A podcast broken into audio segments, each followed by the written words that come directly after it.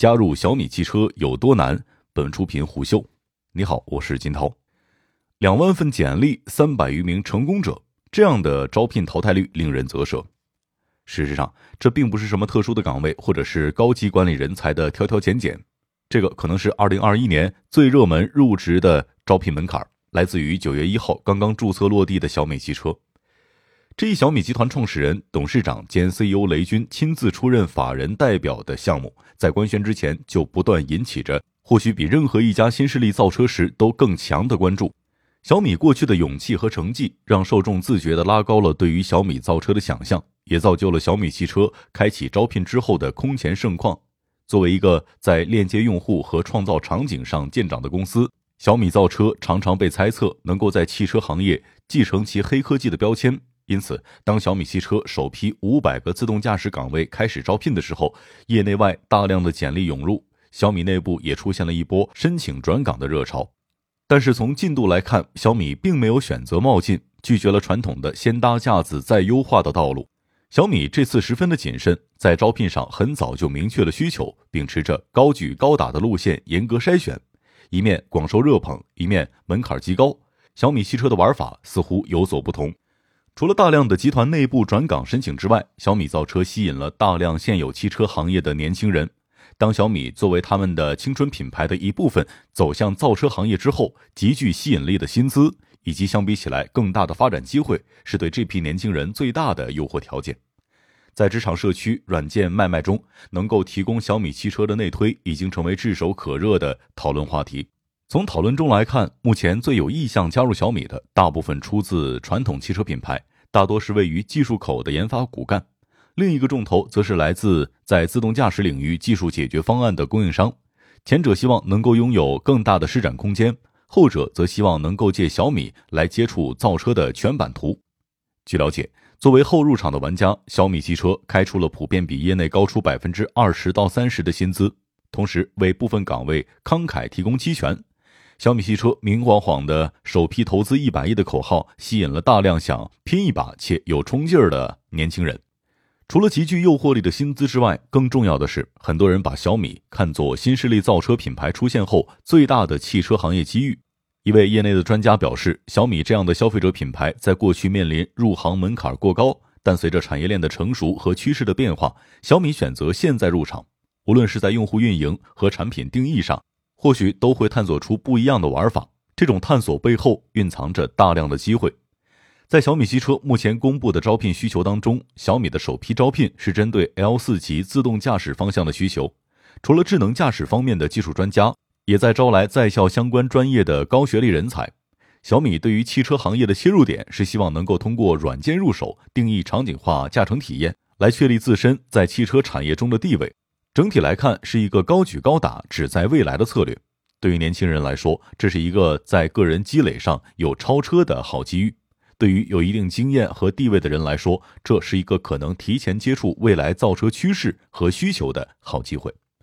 为了实现这个目标，可以预测的是，小米除了需要招聘软件和算法工程师，小米也会对于硬件工程师甚至整车团队的招聘有大量的需求。软硬结合这一在小米手机时期获得成功的战略，在造车这件事情上还会得到延续。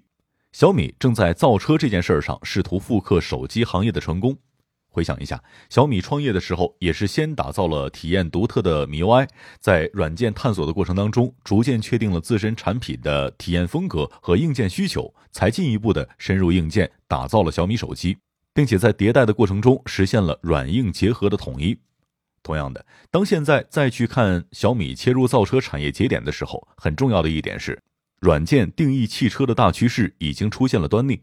另一个重要的趋势是在信息融合网络铺开的背景下，数字孪生技术有望在智能驾驶领域最快成熟。它是一种将硬件制造虚拟化的方式，通过信息融合网络，软件上的改动能够直接影响硬件制造，打破了以往软件硬件互相适配的阻碍。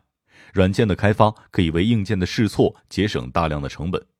因此，想要成为一名小米汽车人，不仅要求能够在智能驾驶领域的研究或机电本身就处于高位，能够独挡一方面或者是多方面的需求，同时还要能够展现多元性的视野，能够支持小米初期对于产品形态探索的严格需求。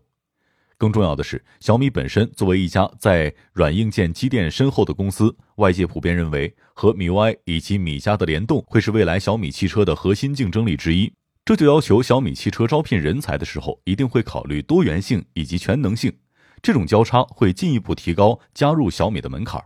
这构成了难进小米的核心原因。小米汽车作为造车的最新势力，客观上还有作为后发者需要补课的压力在。因此，在小米汽车对业内最顶尖的一批人追求的背后，也存在可以预知的高强度创业节奏。这客观上会让很多摩拳擦掌、准备进入小米的人重新预估这份工作的强度。小米汽车目前属于粮草已动、召集人马的阶段，背靠小米集团，小米造车在初期并没有资金的困扰，所以小米对于人才质量的严格把关，一定程度上是资源充足的背景下，对于团队的高需求导致的。这种早期的人员选择会直接定义小米汽车接下来的开发能力和速度，因此门槛看似是高，其实是小米独特的发展模式和目标需求的必然结果。想要加入，还是得弄明白小米造车需要什么样的人。小米汽车的胜负关键是由消费者决定的，这是小米的王牌，也是小米急需构建的核心竞争力。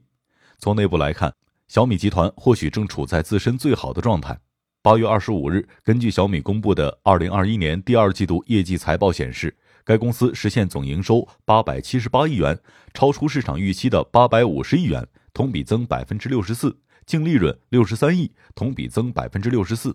经营现金流净额达八十二点八四亿元，同比增长百分之一百一十一；智能手机出货量六千二百九十万部，跃居全球第二。在手机冲击高端战略初见成效之后，在人工智能、物联网和智能手机双端，小米已经构建起自己的独特业务护城河。这也是小米敢于喊出首期投资为一百亿元人民币，预计未来十年投资额一百亿美元的底气。这构成了小米造车业务最大的依托。依托这笔投资的逐渐到位，更多的投资会随之进场，这让小米能够在资金层面获得一定的安全空间。小米在很早就已经开始了在造车方面的投资了。除了汽车行业内知名的雷军以天使投资人的身份投资了小鹏汽车之外，今年六月，小米旗下的长江产业基金还参与领投了在高级辅助驾驶系统方向有深度积累的纵目科技。这是小米宣布造车之后投资的首个汽车领域的企业。随后，小米持续投资了国内激光雷达初创企业何赛科技、智能车供应链解决方案几何伙伴。小米在汽车投资层的加码，被认为是小米扎根汽车产业的关键切入点。八月二十五号，小米集团以交易总金额约七千七百三十七万美元收购自动驾驶技术公司深动科技。交易完成之后，深动科技将成为小米全资附属公司。深动科技有望为小米带来系统化、可无缝移植的全套自动驾驶方案研究架构和解决能力。从高阶自动驾驶切入。依托信息融合网络能力链接硬件制造，最终实现软硬结合的能够链接小米智能生态的高阶智能汽车，是小米对自身造车业务的战略思考和发力方向。从目前小米的动作来看，小米在战术上谨慎严格，战略上展开迅速。最关键的胜负手在于 C 端能否延续和消费者的高粘性，以及参与碳中和进程的深度。在碳达峰、碳中和大趋势之下，小米的方向是准确的。小米和其他的企业最大不同，正是与消费者的高粘性、高互动性，以及能够在未来场景当中和智能家庭场景的结合。相比也高举用户大旗新势力品牌，小米或许会对消费者开放更多可参与的造车事业的广度和深度。小米独特的业务模式和发展路径，过去在资本市场上常常面临一个难估值的问题，这让小米在过去饱受质疑。但随着小米现在有业务的稳固和在造车方面的迅速铺开，小米的模式开始被更多人所接受。